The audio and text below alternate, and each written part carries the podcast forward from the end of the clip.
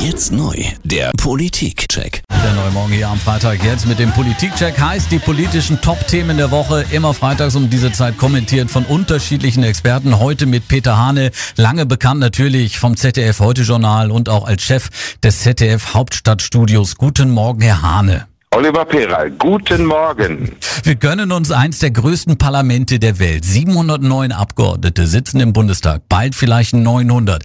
Das zweitgrößte nach China, kosten pro Jahr eine Milliarde Euro. Vorgestern wurde abgestimmt, ob der Bundestag um nur 68 Sitze verkleinert werden soll, also eine Mini-Reform. Ergebnis nein. Herr Hane, steht hier möglicherweise das persönliche Interesse einzelner Abgeordneter möglicherweise über dem Wohl der Demokratie?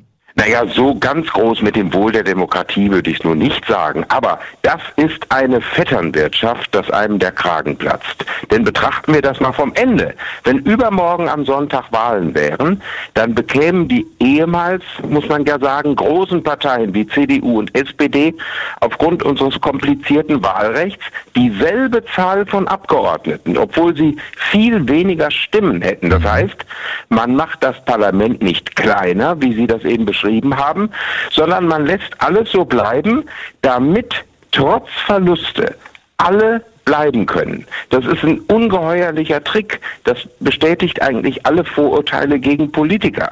Damit wird der Bundestag eben zu einem Selbstbedienungsladen und vor allem ein solches Riesenparlament, und das ist mir fast wichtiger als das Geld, ist nicht mehr arbeitsfähig. 900 Leute, das geht überhaupt nicht.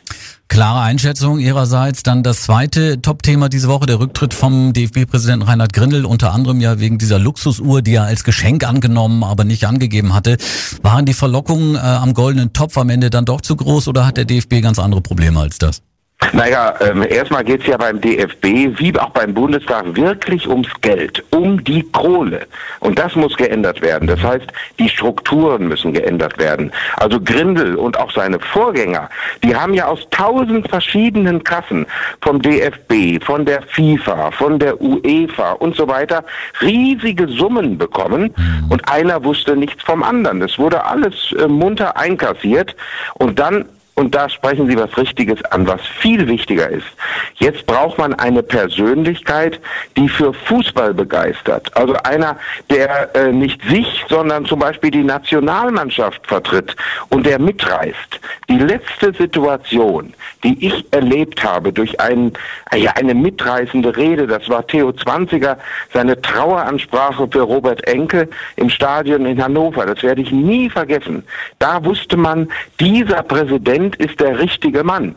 Aber auch leider ist der über Geld gestolpert. Der Deutsche Fußballbund und der Deutsche Bundestag, die großen politischen Themen aus der Sicht von Peter Hane. Vielen Dank und der Hinweis an dieser Stelle auch auf Ihr Buch passt irgendwie im Grunde genommen zu allen Themen des Lebens. Das heißt niemals aufgeben vom Media oder im Media Kernverlag veröffentlicht. Herr Hane, vielen Dank. Ich wünsche Ihnen ein schönes Wochenende und viel Sonne. Ebenso, Oliver Peral. Tschüss. Tschüss.